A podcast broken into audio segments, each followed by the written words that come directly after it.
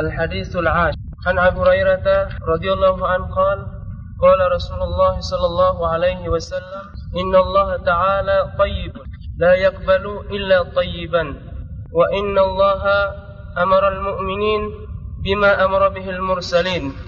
فقال تعالى يا أيها الرسول كلوا من طيبات واعملوا صالحا. وقال تعالى يا أيها الذين آمنوا كلوا من طيبات ما رزقناكم. ثم ذكر الرجل يطيل السفر أشعث أكبر يمده يديه إلى السماء. يا رب يا رب ومطعمه حرام ومشربه حرام وملبسه حرام وغذي بالحرام فأنا ada tasdidnya ada? Ya boleh dua-duanya. Wa qudiya Qudiya bil boleh. haram. Qudiya boleh. Tapi yang lebih fasih adalah wakudiya bil haram fa anna yustajabulah rawahu muslim. Hadis yang ke-10 dari Abi Hurairah radhiyallahu an berkata Rasulullah sallallahu alaihi wasallam inna Allah ta'ala tayyibun. Sesungguhnya Allah ta'ala itu baik tidak menerima kecuali yang baik.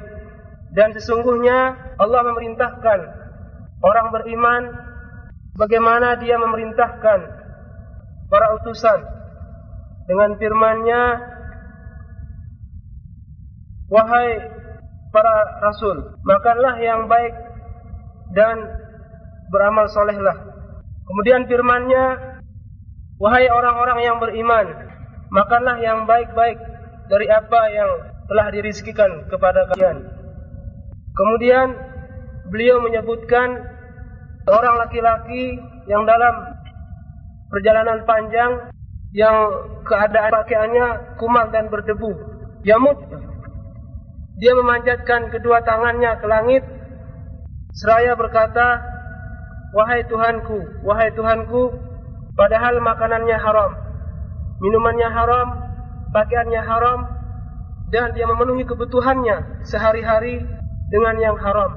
Maka kalau begitu Keadaannya Bagaimana doanya akan dikabulkan Riwayat Muslim Bismillahirrahmanirrahim Alhamdulillahi Rabbil Alamin Wassalatu wassalamu ala ashrafil anbiya'i wal mursalin Nabiyyina Muhammadin Wa ala alihi wa ashabihi Wa man tabi'ahum bi ihsanin ila yaumiddin Amma ba'du Kemarin sudah kita bahas hadis yang ke-9. Hadis dari Abu Hurairah radhiyallahu an yang nama asli beliau adalah siapa? Rahman bin Sahar. Ada perselisihan di kalangan para ulama, tetapi inilah yang dipilih oleh Imam An-Nawawi rahimahullah ahsan.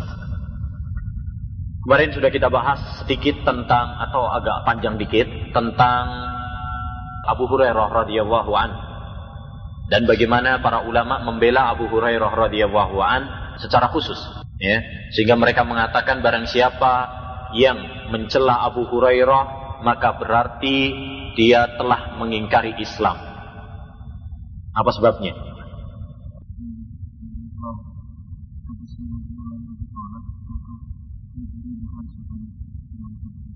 Baik. Kenapa? Karena Abu Hurairah banyak meriwayatkan hadis Nabi Muhammad SAW. Sehingga kalau Abu Hurairahnya sudah dicela, dibilangin apa-apa, ya, dicela, dihina, maka berarti betapa banyak nanti hadis-hadis yang beliau riwayatkan itu mentahkan semuanya.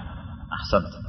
Ya, terutama orang-orang Syiah yang mereka itu sangat benci kepada para sahabat Nabi Muhammad SAW, terutama Abu Bakar As-Siddiq, ya, Umar bin Khattab, dan Abu Hurairah radhiyallahu anhum jami'an. Selanjutnya Rasulullah SAW bersabda, "Ma nahitukum anhu fajtanibuh wa ma amartukum bihi fa'tu min mastata'tum." Ma nahitukum anhu fajtanibuh wa ma amartukum bihi fa'tu minhu mastata'tum. Kemarin dari hadis ini dapat kita ambil beberapa kaidah atau kaidah usul fikih. Nah, kaidah fikih atau usul ya, fikih. Di antara kaidah tersebut, sorry. Baik, anhu fajtanibu. Ya, ahsan. Satu kaidah yaitu al aslu fin nahyi lit tahrim. Asal pada semua larangan, larangan dari Al-Qur'an maupun hadis Nabi Muhammad SAW adalah menunjukkan haram. Sampai ada dalil yang memalingkannya sehingga kita mengatakan nanti apa? makruh. Karena larangan jelaskan oleh para ulama ada dua. Ada larangan yang menunjukkan haram, ada yang menunjukkan makruh. Ya, ini secara kaidah ahli fikih. Ya. Tapi perlu saya sampaikan bahwasanya makruh dalam istilah para ulama dulu itu adalah haram juga. Ya, makruh dalam istilah ulama dahulu dan dalam istilah Al-Quran dan Sunnah itu adalah haram. Ya. Tetapi ulama-ulama belakangan untuk membedakan maka mereka menggunakan istilah makruh. Tapi itu satu kaidah. Kaidah kedua tentang perintah Al aslu fil amri lil wujub. Ini kebalikan dari tadi. Diambil dari mana? Wa ma amartukum bihi fa'tu minhu. Baik, ahsan. Ini kaidah kedua. Kaidah yang ketiga. Hari? Diambil dari kata? Diambil dari mana ini? Kaidahnya benar. Al-wasail laha ahkamul maqasid. Wasilah itu memiliki hukum maksud dan tujuannya. Ya, perantara itu sesuai dengan tujuannya. Kalau tujuannya baik, maka perantaranya pun menjadi baik. Kalau tujuannya adalah wajib, maka perantara yang menuju wajib hukumnya pula menjadi wajib. Diambil dari kata mana? Diambil dari manahaitukum anhu fajtanibu. Gitu kan? Diambil dari manahitukum anhu fajtanibu. Jadi kalau Allah Subhanahu wa taala melarang sesuatu, berarti melarang juga semua perantara yang dapat menjerumuskan kepada larangan tersebut. Oleh karenanya kemarin saya beri contoh yaitu apa firman Allah Subhanahu wa taala, "Wala taqrabu az-zina." Allah SWT tidak mengatakan jangan kalian berzina, tetapi jangan kalian mendekati zina. Yang artinya semua perantara yang dapat menjurus kepada zina hukumnya adalah haram, dilarang. Demikian juga setiap apa yang dilarang oleh Allah Subhanahu wa taala, maka setiap perantara yang dapat mengantarkan seorang manusia kepada larangan tersebut juga hukumnya haram. Al-wasail laha ahkamul maqasid. Hasan. Masih ada lagi? Masih ada lagi. Cul. Oh, sudah habis itu. Hmm.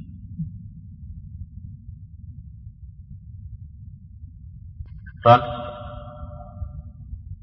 Tinggal satu lagi aja lah. Diambil dari ya, saya bantulah. Minhu mastata'tum. Yalah, Mahmud.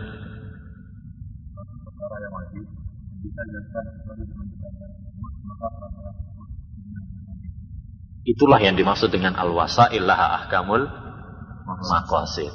Berarti jawabannya masih sama.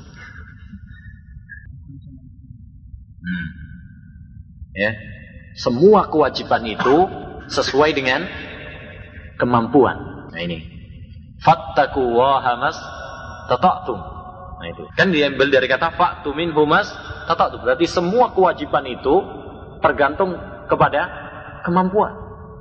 Diambil dari kata Allah Subhanahu wa taala, "Fattaqullaha mastata'tum, la yukallifu nafsan illa wus'aha." Dan demikian juga dalam hadis ini, "Fa'tu minhu mastata'tum." Oleh karena itu Allah Subhanahu wa taala tidak membebani seorang hamba dengan kewajiban kecuali dengan apabila dia mampu. Kalau nggak mampu, tidak ada dosa baginya. Ya. Walillahi 'alan nasi hijjul bait man istata'a ilaihi sabila. Man istata, siapa yang mampu enggak mampu haji berangkat haji, berarti Allah SWT tidak akan memberi kepada dia beban dan dosa. Nah begitu. Kemarin sudah kita sebutkan kewajiban ya, yang gugur karena tidak mampu itu ada dua macam. Ya, ada dua macam. Ya apa ini? Ya tola-tola ini kok nggak ada yang entah ya Nah. Kewajiban yang gugur karena kita tidak mampu itu ada berapa macam? dua macam. Yang pertama, gugur, kemudian ada penggantinya. Seperti kalau tidak mampu wudhu berarti penggantinya apa? Tayamum. Ahsan. Yang pertama. Yang kedua, contohnya haid. Ya, wanita yang haid, ya, maka dia gugur dari kewajiban sholat. Gitu ya. Gugurnya sholat bagi wanita haid. Gitu ya. Ini tidak ada pengganti khusus. Harus begini dan begini tidak ada. Demikian juga apa? Haji. Orang yang tidak mampu berangkat haji, tidak ada amalan khusus penggantinya ini, gitu. Tidak, tidak ada. Baik, kemudian juga itu tentang kewajiban. Adapun tentang larangan, ya, larangan, maka semua larangan tidak boleh diterjang kecuali kalau apa? Darurah. Ya, ada kaidah la wajiba ma'at tirari wala muharramun ma'at tirari. Tidak ada kewajiban kalau tidak mampu. Dan tidak ada keharaman kalau itu doruri. Kalau itu doruri. Seperti firman Allah Subhanahu wa taala, "Faman itturra ghaira bahin wala 'adin fala isma Tetapi kemarin sudah kita sebutkan atau nggak tahu kita sebutkan atau tidak bahwasanya kita melakukan suatu hal yang diharamkan oleh Allah Subhanahu wa taala karena doruri itu boleh dengan dua syarat. Sudah belum? Jadi boleh kita menerjang larangan Allah Subhanahu taala karena doruri terpaksa ya, kalau terpenuhi dua persyaratannya. Seperti misalkan apa? Makan bangkai misalkan. Makan bangkai pada asalnya hukumnya adalah haram. Tapi kalau pas misalkan di padang pasir tidak ada makanan yang lain kecuali bangkai tersebut, maka dan terpaksa ya, kalau nggak makan nanti malah mati. Ya, maka di sini apa? Boleh. Ya, boleh. Dengan dua persyaratan. Syarat yang pertama adalah keterpaksaan tersebut dapat terpenuhi dengan kita melakukan larangan tersebut. Ini syarat yang pertama. Ya. Keterpaksaan tersebut, zorurik tersebut dapat terpenuhi atau tertutupi dengan menerjang larangan tersebut. Syarat yang kedua, dia melakukannya sekedarnya atau mengambilnya secukupnya. Seperti contoh yaitu bagi orang yang di padang pasir tidak menjumpai kecuali apa? Bangkai. Di sini dia boleh memakan bangkai tersebut apabila terpenuhi dua syarat ini. Yang pertama, apabila dia makan bangkai, maka dia tidak mati. Dorurinya kalau dia tidak tidak makan akan mati. Nah, hal itu dapat tertutupi, terpenuhi kalau dia makan bangkai tersebut. Maka di sini boleh. Adapun apabila kalau dia menerjang larangan tersebut, tapi tidak terpenuhi dorurinya, maka tidak boleh. Seperti dicontohkan oleh para ulama, seorang yang kehausan tidak menjumpai kecuali dengan homer. Ya. Boleh bagi dia untuk minum homer? Gak ada minuman yang lain kecuali homer. Karena aslinya nggak boleh ya. Nggak ada minuman yang lain. Boleh dia minum homer orang yang haus. Ya. Boleh atau tidak? Hah? Kenapa? Loh, hanya haus mati loh nanti. Para ulama mengatakan tidak boleh. Kenapa? Karena orang yang haus, kalau dia minum khomer, maka akan bertambah haus. Tapi saya belum pernah praktek. Mungkin ada yang pernah punya pengalaman ya. Hah? Ini katanya memang begitu katanya. Itu dikatakan oleh para ulama. Adapun kalau misalkan dia minum khomer bisa terselamatkan darurinya, maka tidak mengapa. Seperti dicontohkan oleh para ulama, seperti orang makan, kemudian apa? Nyangkut di sini. Tidak ada air. Iya, misal pas makan nyangkut di sini tenggorokan. Gak ada air, gak ada apa, adanya cuma apa? Homer. Boleh di situ? Boleh. Artinya kalau cuma untuk melancarkan ini katanya tidak mengapa. Tapi kalau orang yang haus, kemudian dia minum homer akan bertambah homer. Di sini tidak terpenuhi, maka tidak boleh. Ini yang dimaksud syarat yang pertama. Jadi ketika dia menerjang larangan tersebut harus terpenuhi, tertutupi keterpaksaan tadi. Paham ini ya syarat ini? Syarat yang kedua, biqadri ma tahtajuhu darurah. Ya, dia mengambilnya sekedarnya. Seperti tadi, bangkai. Wah, mumpung dorur ini dipuas-puasin. Ya, sampai gemuk. Nah, maka ini tidak tidak diperbolehkan. Jadi secukupnya. Nah, kalau ada yang berkata misalkan, lah nanti kalau misalkan nggak saya bawa, nanti di sana saya nanti apa terpaksa lagi, nanti nggak dapat bangkai lagi, gimana? Eh? Ya kalau ada bangkai, lumayan. Kalau nggak ada, di sini para ulama mengatakan, ya tidak mengapa kamu bawa. Kamu potong, kamu bawa, tapi nggak kamu makan. Yang tidak diperbolehkan kalau kamu makan, sudah cukup misalkan, sudah sehat, jangan diteruskan. Secukupnya saja. Ya. Selebihnya kamu bisa bungkus. Ya. Nanti kalau memang kamu terpaksa lagi dan akan mati kalau kemudian tidak memakannya, baru di situ apa? Boleh memakannya lagi. Karena dorul. Jelas ini ya? Baik sudah. Sekarang kita bahas hadis yang ke-10. Bismillahirrahmanirrahim. An Abi Hurairah radhiyallahu anhu qala qala Rasulullah sallallahu alaihi wasallam Inna Allah ta'ala tayyibun la yakbalu illa tayyiban wa inna Allah amara al-mu'minina bima amara bihi al-mursalin Dari Abu Hurairah radhiyallahu anhu beliau berkata Kita tidak mengulang lagi karena kemarin sudah dibahas ya Abu Hurairah bagaimana sejarahnya dan bagaimana keutamaan beliau sudah kita bahas. Qala Rasulullah sallallahu alaihi wasallam Rasulullah bersabda Inna Allah ta'ala tayyibun la yakbalu illa tayyiban. Sesungguhnya Allah Subhanahu wa taala itu tayyib. Baik, suci, bersih dari segala kekurangan dan aib. Ini makna tayyib. Ya. Makna tayyib yaitu al-munazzah anin naqaisi wal uyub. Yang bersih dari segala kekurangan dan segala cacatan. Dari hadis ini dapat kita ambil faedah. Pertama, menetapkan nama dari nama-nama Allah Subhanahu wa taala. Yaitu apa? Tayyib. Jadi at-tayyib itu merupakan salah satu di antara nama-nama Allah Subhanahu wa taala. Jadi kalau ada misalkan orang namanya Abdul Tayyib. Boleh atau tidak? Boleh.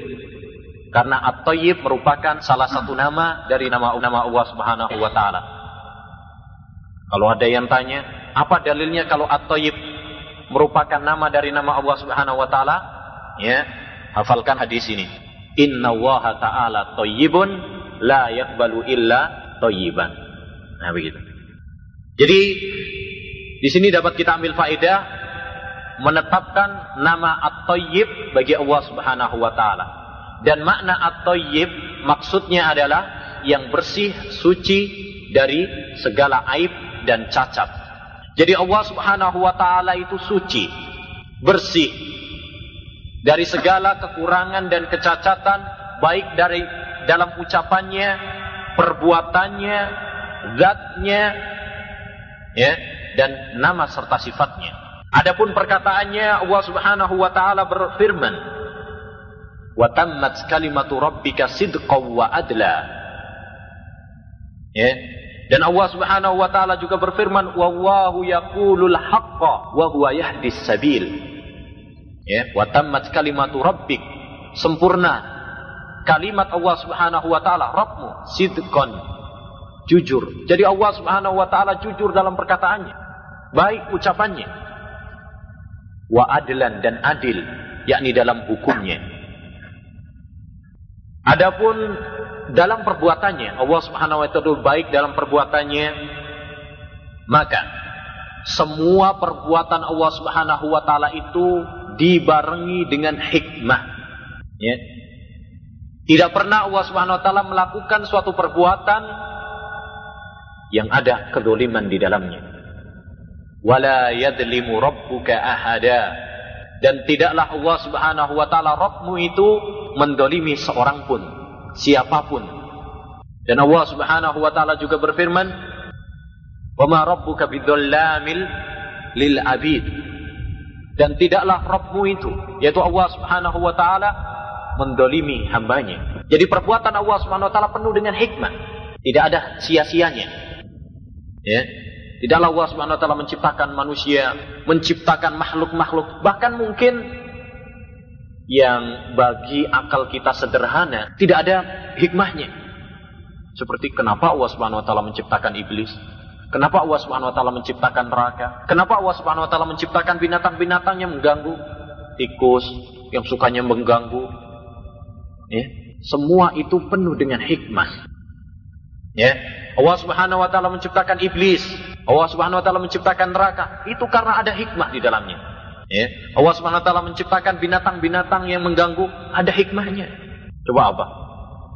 Apa hikmahnya Allah Subhanahu wa taala menciptakan kayak kalajengking, tikus, ular. Kok bagi kita lain Allah Subhanahu wa taala menciptakan gini supaya ganggu doang? Ada hikmahnya. Ya, hikmah yang pertama misalkan ya menunjukkan tentang kudrah Allah Subhanahu wa taala, kemampuan Allah Subhanahu wa taala dalam menciptakan kebaikan dan keburukan. Jadi Allah Subhanahu wa taala bukan hanya mampu menciptakan kebaikan saja, tetapi juga menciptakan lawannya. Mampu. Hikmah yang kedua, hal itu akan menjadikan seorang hamba lebih bertawakal kepada Allah Subhanahu wa taala agar tidak terganggu dari hewan-hewan yang mengganggu tadi. Ya. Hikmah yang ketiga, ya, merupakan pelajaran bagi seorang manusia yang berakal, ya, agar dia tidak mengganggu yang lain, karena dia tidak mau di, diganggu. Sebagaimana dia tidak mau diganggu, maka hendaknya jangan dia mengganggu yang lain. Hikmah yang keempat, ya. Kenapa Allah SWT menciptakan seperti itu? Menciptakan nyamuk, menciptakan ini? Ya jelas. Ya, salah satu di antaranya jadi apa? Untuk cari duit juga. Ya enggak? Ada nyamuk, Orang-orang bisa bikin autan, baygon. Cari duit itu kan? Bahan untuk mencari uang. Itu termasuk hikmah Allah Subhanahu wa taala. Jadi jangan kita anggap wah nggak ada hikmahnya, nggak ada fungsinya, nggak ada manfaatnya. Jangan. Semua yang diciptakan Allah taala pasti ada hikmahnya. Cuma kadang akal kita yang terbatas. Itu perbuatan Allah taala. Demikian juga dalam nama dan sifat Allah taala, semuanya baik. Kata Allah Subhanahu wa taala, "Walillahil asmaul husna fad'uuhu biha." Allah Subhanahu wa taala memiliki nama dan sifat yang baik, maka berdoalah dengannya. Ya. Jadi jelas kiranya makna hadis ini. Inna wa ta'ala thayyib. Allah Subhanahu wa taala itu suci, perkataannya, perbuatannya, ya, dan juga nama serta sifatnya. La yaqbalu illa thayyiban. Allah tidak menerima kecuali yang baik.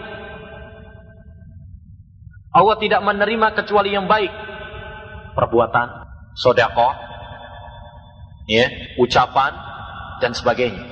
Allah tidak menerima ucapan seorang kecuali yang baik. Kata Allah Subhanahu wa taala, "Ilaihi yas'adul kalimut thayyib wal amalus salihu yarfa'u."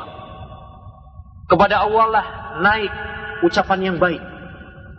Ucapan yang baik yang naik kepada Allah Subhanahu wa taala, yang diangkat kepada Allah Subhanahu wa taala itu ucapan yang baik. Kalau ucapan yang jelek tidak sampai kepada Allah SWT, turun ke bawah. Ya. Wal amalus salihu yarfa'u. Amal yang soleh diangkat kepada Allah Subhanahu wa taala. Jadi para malaikat mengangkatnya. Oleh karena itu, dalam hadis Barra bin Azib diterangkan tentang rohnya orang yang beriman sama orang yang kafir beda. Rohnya orang yang beriman dibawa kepada Allah Subhanahu wa taala dengan bau yang harum, diantar oleh para malaikat dari langit ke langit. Ya, semuanya pada bertanya, roh siapa yang harum ini?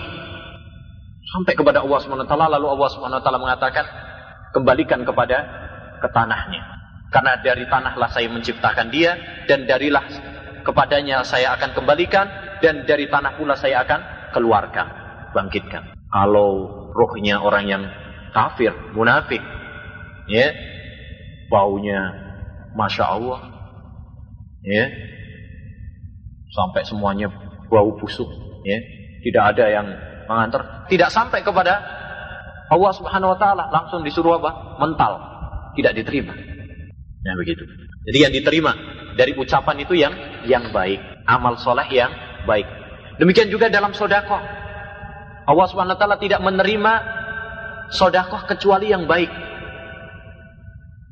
Maksudnya yang baik, yakni dari yang halal. Baik zatnya maupun usahanya. Karena halal itu ada dua macam. Ada halal zatnya, ada halal usahanya. Halal zatnya seperti uang, itu kan halal. Kalau komer, haram. Orang sodako komer, haram. Orang sodako babi, haram. Haram zatnya. Haram satnya. Ya. Atau usahanya. Seperti pakai uang. Uang kan halal ya. Tapi habis maling tetangganya. Uang tetangganya, uang temannya. Ini haram. Haram apa karena uangnya? Enggak. Uang enak. Tapi apa? Cara mendapatkannya. Atau orang mendapatkan uang lewat jalan riba. Ya, habis gajian di bank. Haram. Ya, ini haram apanya? Sifatnya. Cara mendapatkannya. Ya, jadi haram itu ada dua macam. Orang yang bersodakoh harus halal. Baik zatnya maupun sifatnya.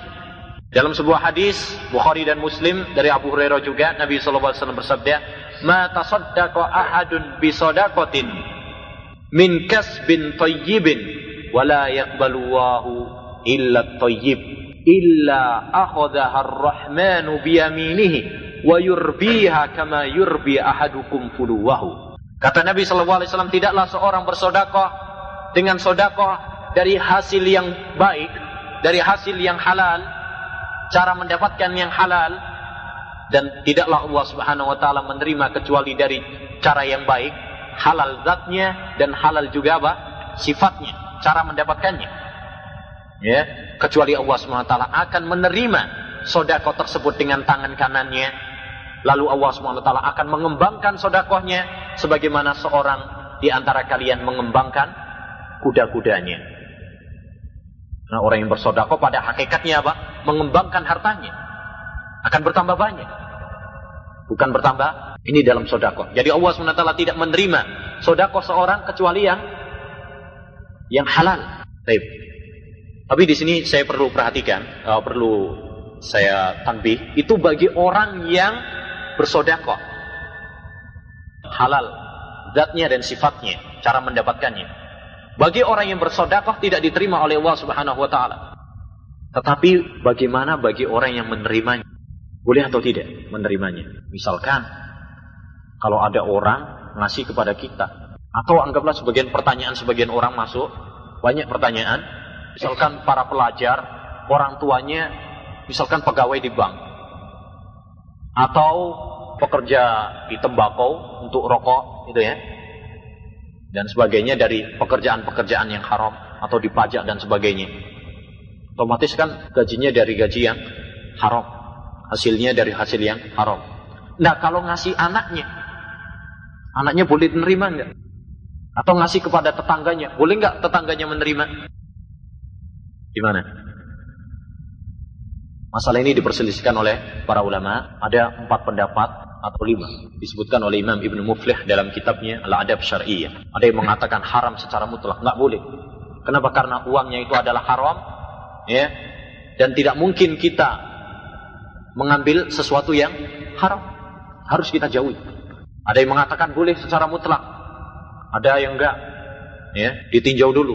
Kalau memang uangnya campuran, jadi kebanyakannya adalah halal, maka diterima. Tapi kalau kebanyakan adalah haram, ya tidak diterima. Ada lagi yang berpendapat lihat sepertiganya. As-sulusu was-sulusu kathir. Pertiga itu adalah banyak. Dilihat pertiganya itu haram atau halal. Orang kan tidak semuanya murni haram kan uangnya. Misalkan seorang yang misalkan bekerja di toko, ada di sana benda-benda yang haram. Kan tidak semuanya murni haram kan? Ada yang dari halal, ada yang dari haram. Atau seperti orang yang bekerja, misalkan pegawai bank misalkan. Mungkin saja uangnya dia bukan hanya di situ saja, ada cara pendapat yang lain. Ditinjau. Kalau yang banyak mana? Yang banyaknya haram maka nggak boleh. Banyaknya yang halal berarti boleh. Pendapat yang terakhir adalah apa? Boleh. diterima adalah boleh. Dan ini pendapat yang kuat. Ya. Sekalipun yang lebih hati-hatinya adalah tidak menerima. Tapi pendapat yang kuat adalah boleh. Kenapa? Karena di sini haramnya adalah karena sifatnya. Kalau haramnya karena zatnya maka nggak boleh. Sepakat para ulama. Jadi kalau misalkan ada orang ngasih homer, sepakat para ulama tidak boleh diterima. Yang menjadi permasalahan kita yaitu haram sifatnya. Ya, bedakan antara ini. Yang haram sifatnya seperti tadi saya contohkan, orang yang mendapatkan dari uang riba. Kemudian dia memberikan kepada kita. Boleh nggak kita terima? Ya. Pendapat yang kuat tadi saya katakan ada perselisihan di kalangan para ulama. Pendapat yang kuat adalah apa? Boleh. Kenapa? Karena ini jenis seperti ini adalah haram karena sifatnya. Dan menurut kaidah sesuatu yang haram karena sifatnya maka haram bagi bagi pelakunya saja, orang yang mendapatkannya saja. Adapun yang bagi yang lain tidak mengapa. Jadi benda tersebut, uang tersebut itu adalah haram bagi orangnya saja. Bagi dia haram. Ya, tapi bagi orang lain adalah boleh. Paham gak ini? Rik, paham gak? Sedikit. Wah, paham kok sedikit, nanggung ah. Ya. Jadi kalau misalkan Rik, ya, Bapak ente misalkan ini, ini contoh aja ya kan. Misalkan Bapak ente pegawai pegawai bank. Maksudnya kan riba kan? Kemudian ngasih ente duit. Ya, untuk nikah lah, Rik. Gak apa-apa. Boleh nggak ente terima? Antum terima? Jangan boleh langsung dong. Ya, di sini pendapat para ulama berselisih pendapat, tetapi yang paling kuat adalah apa? Boleh. Kenapa? Karena uang tersebut adalah haram karena sifatnya, cara mendapatkannya, bukan karena datnya. Kalau datnya nggak boleh secara mutlak ya, seperti homer, apa babi atau bangkai itu nggak boleh diterima secara mutlak. Tapi kalau haramnya karena sifatnya, cara mendapatkannya, misalkan dari hasil mencuri atau hasil dari riba, maka di sini apa? Bagi orang tersebut haram, tapi bagi orang lain tidak haram. Kok bisa? Ya bisa. Seperti hadis, untuk tahu hadis Bariro, hadis Aisyah, hadis Bariro, ya, di mana suatu saat Nabi Shallallahu Alaihi Wasallam pernah masuk kepada Aisyah, nanyakan tentang makanan. Ya. Lalu kata Nabi Shallallahu Alaihi Wasallam, adakah makanan? Kata Aisyah nggak ada. Lalu kata Nabi, itu saya lihat ada makanan di di atas bejana. Oh, itu sodako yang disodakokan kepada Bariro. Bariro itu adalah seorang budak yang ada perjanjian dengan Aisyah radhiyallahu anha yang dimerdekakan oleh Aisyah. Ya. Nabi Muhammad SAW boleh nggak menerima sodako? Tidak boleh kan? Tapi eh, di situ apa? Dia lewat kepada Bariro, dari Bariro kemudian diberikan kepada Nabi Muhammad Sallallahu Alaihi Wasallam. Ya. Maka di sini diperbolehkan. Oleh karenanya para ulama membuat kaidah tadi. Al haramu likasbihi haramun likasibihi fakot. Sesuatu yang haram karena sifatnya, cara mendapatkannya, itu adalah apa? Haram bagi orang yang berusaha itu saja, bukan bagi orang yang lain. Ya, ya. Ini sedikit saya sampaikan. Kalau yang nggak paham, ya nanti diulang lagi. Insya nanti paham. Baik, demikian juga suatu amalan para hamba, ibadah tidak diterima oleh Allah SWT kecuali apabila bersih dari syirik, ria, ya pamer, sum'ah. Kata Nabi Wasallam menukil dalam hadis qudsi, Allah Subhanahu Wa Taala berfirman, "Ana ahna syurakai anisyir man amila ma'amalan asraka ma'i ghairi taraktuhu wa syirkahu." Rawahu Muslim. Kata Allah SWT, saya tidak butuh kepada syirik, ya, sekutu. Barang siapa yang mengamalkan suatu amalan, kemudian dia menjadikan sekutu selain saya, ya, maka saya akan tinggalkan dia dan syiriknya. Jadi Allah SWT tidak menerima amal seorang hamba, ibadah siapa pun kecuali apabila lepas suci dari apa? Syirik dan ria dan sejenisnya.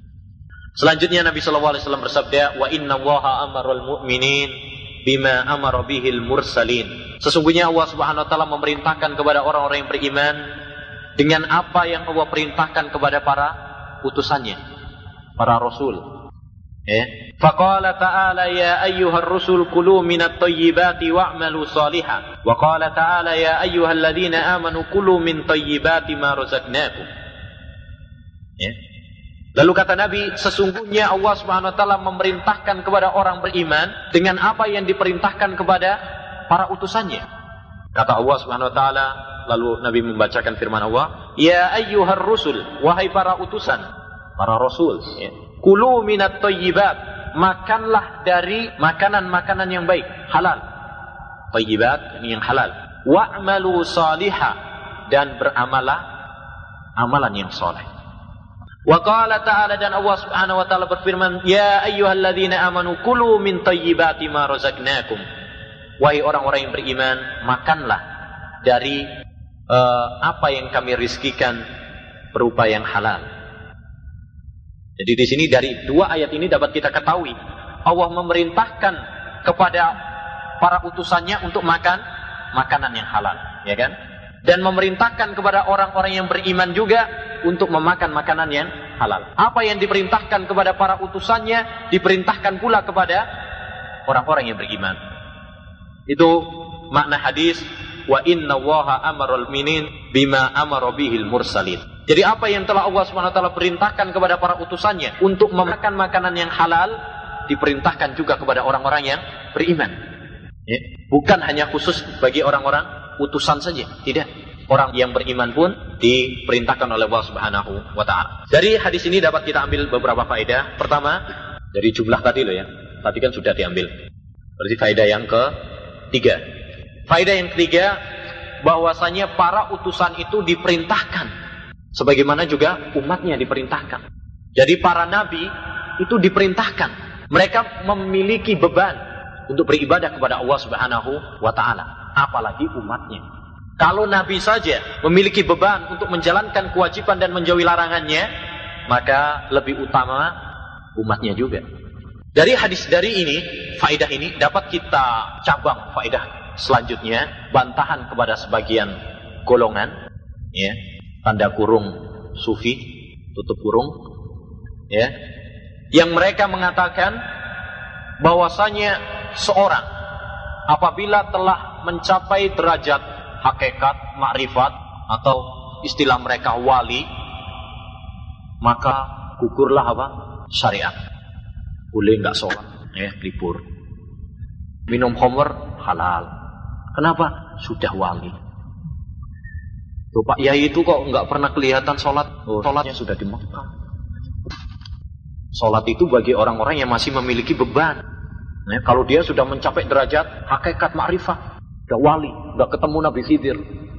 Ya kita katakan kepadanya Pak wali sama Nabi lebih tinggi mana? Kalau dia jawab Nabi yang lebih tinggi wah bagus berarti jawabannya tapi Nabi SAW bersabda inni a'lamukum billah wa akhsyakum lillah saya yang paling berilmu dan paling takut kepada Allah SWT tapi apakah Nabi kemudian meninggalkan sholatnya, menerjang larang-larang? Enggak, malah takut kepada Allah Subhanahu Wa Taala, malah bertakwa kepada Allah Subhanahu bukan malah melanggar syariat. Itu kalau jawabannya Nabi lebih utama daripada wali. Tapi kalau jawabannya wali lebih utama dari Nabi, lah ini ya Assalamualaikum Pak. Ya, gitu aja jawabnya. Ya. Kenapa? Gak bakal ketemu. Orang kita mengatakan Nabi lebih utama daripada wali, dia mengatakan wali lebih utama daripada Nabi. Sebagian orang seperti itu. Wali itu lebih utama daripada Nabi. Seperti kata tokoh mereka, dia mengatakan maqamun nubuwati fi barzahin fauqar rasuli dunal wali. Kedudukan Nabi di alam barzah nanti itu adalah fauqar rasul. Ya, di atas di atasnya Rasul. Tapi dunal wali, di bawahnya wali. Jadi wali lebih tinggi daripada Rasul dan Nabi. Nah kalau ada orang yang sudah wali itu lebih utama daripada Nabi, ya tadi, ya Assalamualaikum warahmatullahi wabarakatuh. Ya, kita tutup pembicaraan kita. Ya. Nah, kenapa? Nggak bakal nyambung kan? Kita harus kalau mau dialog, satukan dulu apa? pemahaman. Kalau dia bilang wali lebih utama, kita bilangnya nabi yang lebih utama, nggak bakal nyambung. Oleh karena itu Al-Imam At-Tahawi dalam kitabnya Al-Aqidah ya, beliau mengatakan, "Wala nufaddilu ahadan minal awliya ala ahadin minal anbiya." Ya. Wali di atas nabi. Seorang wali pun di atas nabi, kami tidak mengunggulkannya. Dan kami berkata, katanya, ya, seorang nabi yang satu, satu nabi itu lebih utama daripada seluruh wali. Nabi yang satu, nabi satu nabi lebih utama daripada seluruh wali. Itu akidah sunnah wal Jamaah. Adapun kalau akidah yang sesat, maka dia mengatakan apa? Itu lebih utama daripada nabi. Ya.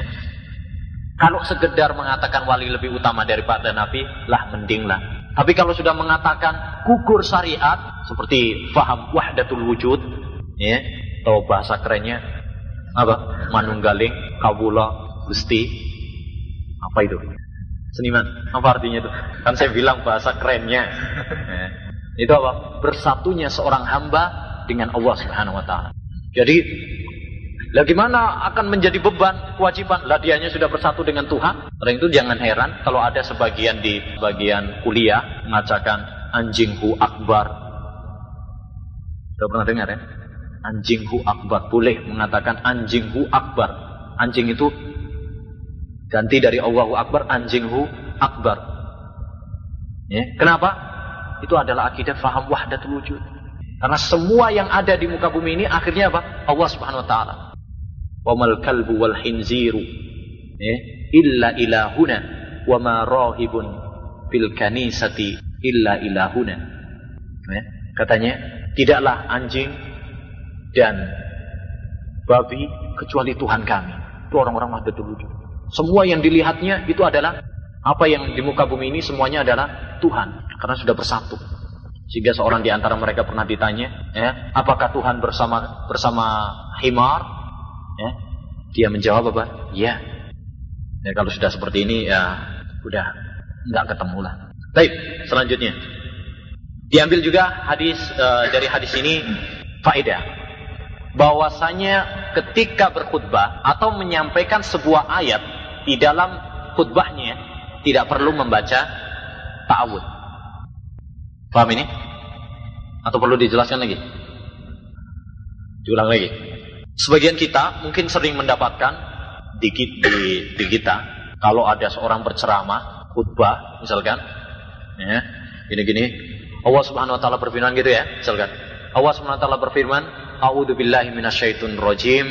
Ya, ya ayyuhalladzina amanu kutiba alaikumusiyam. Di tengah-tengah khutbah dan ceramahnya. Faedah yang dapat kita ambil dari hadis ini, kalau di tengah-tengah khutbah atau ceramah tidak perlu. Buktinya apa? Nabi Muhammad SAW tidak mengatakan. Ya, lihat di situ. Wa qala ta'ala. Faqala ta'ala. Apa? Dinukil oleh para sahabat faqala ta'ala, a'udzu billahi minasyaitonir rajim dulu. Tidak, ya.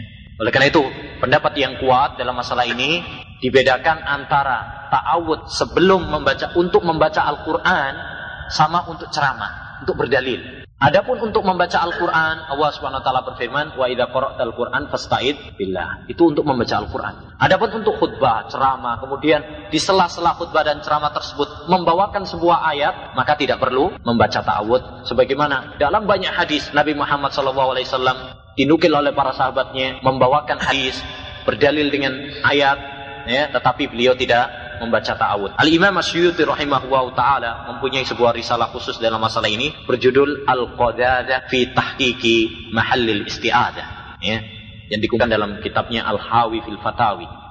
Ya, juz 1 halaman 296. Dalam kitab tersebut beliau membahas panjang masalah ini. Dibawakan hadis-hadis dan atar para sahabat dan para ulama yang menunjukkan bahwasanya ta'awud itu hanya untuk baca Al-Quran. Adapun untuk berdalil di tengah-tengah khutbah atau ceramah, maka tidak perlu membaca ta'awud. Jelas ini faedah ini? Baik, Alhamdulillah. Kita lanjutkan. Summa dzakara ar-rajula yutilu safara ash'ara akhbar. Yamuddu yadayhi ila sama Ya Rabbi ya Rabbi wa mat'amuhu haram wa mashrabuhu haram wa malbasuhu haram wa bil haram fa anna yustajabu lah. Ya.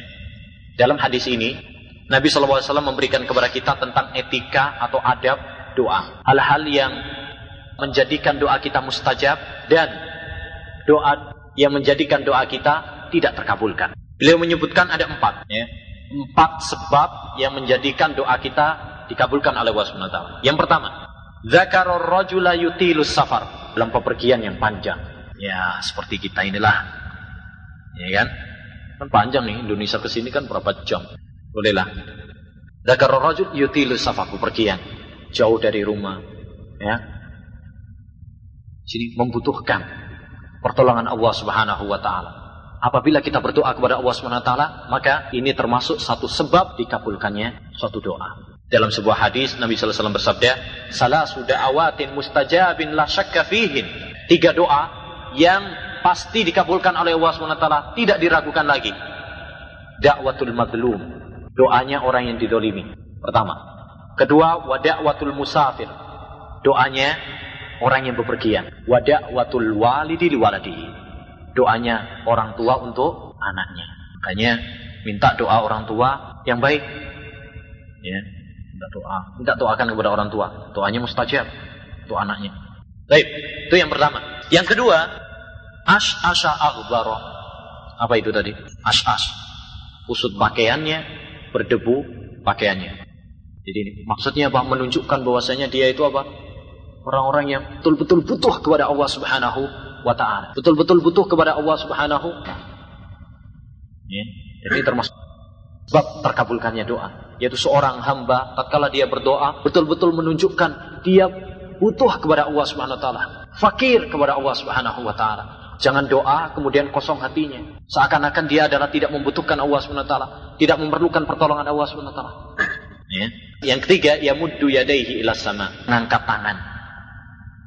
Ya, mengangkat tangan termasuk adab doa dan termasuk penyebab terkabulkannya doa. Dalam sebuah hadis Nabi SAW bersabda, Inna Allah Ta'ala hayyun karim yastahyi min abdihi idha rafa'a yadaihi ya, an yaruddahu sifran khaibatain.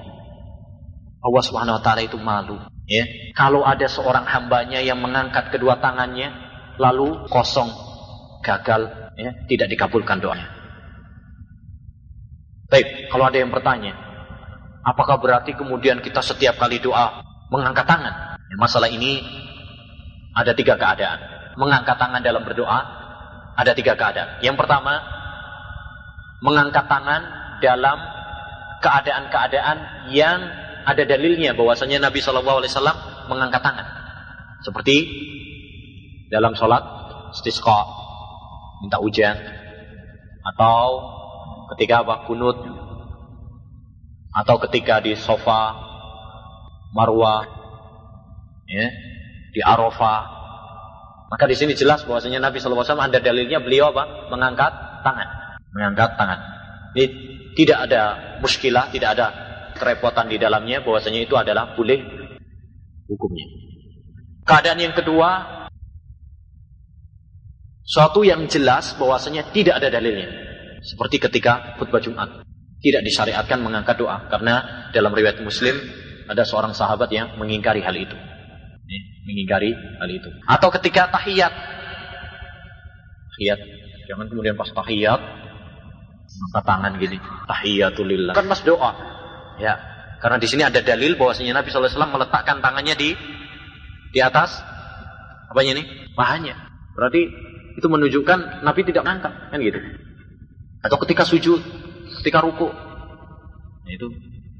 Yang ketiga, tidak ada dalilnya Nabi mengangkat tangan atau tidak mengangkat tangan.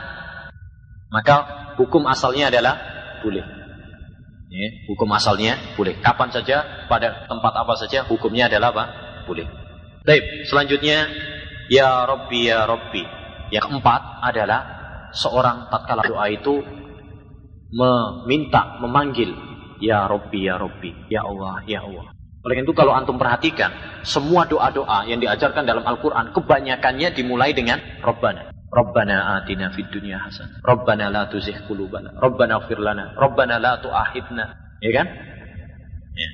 Itu adalah tawassul kepada Allah Subhanahu wa taala. Baik, ini empat sebab terkabulkannya doa. Ada sebab-sebab yang lain ya yang tidak disebutkan dalam sini ya. Misalkan mencari waktu yang mustajab ya seperti sepertiga malam karena Allah SWT turun di dalamnya di antara adan dan komat ya dan sebagainya. Kemudian Nabi SAW bersabda wa mat'amu haram wa masrabu haram wa malbasu haram wa hudiya bil haram fa anna yustajabun. Ya. Ini adalah tentang penghalang terkabulkannya doa. Yaitu apa? Makanan seorang haram, usaha yang haram, ya. Kemudian minumannya haram, ya dia tumbuh dengan usaha yang haram, bagaimana dia akan terkabulkan doanya. Ini adalah mustahil kata Nabi Muhammad SAW. Orang yang makannya dari harta yang haram, dari riba, mencuri, ya, dari usaha-usaha pekerjaan-pekerjaan yang haram, lalu kemudian dia minta ketika berdoa minta dikabulkan. Mustahil kata Nabi Shallallahu Alaihi Wasallam. Oleh karena itu, kalau kita ingin agar doa kita dikabulkan oleh Allah SWT, maka jagalah makanan kita, pakaian kita, minuman kita, ya, Jangan sampai ya kemasukan barang-barang yang haram. Baik haram zatnya maupun haram sifatnya, cara mendapatkannya. Demikian yang dapat kita sampaikan pada kajian kali ini. Dan untuk besoknya nggak tahu kita bahas kita lanjutkan apa?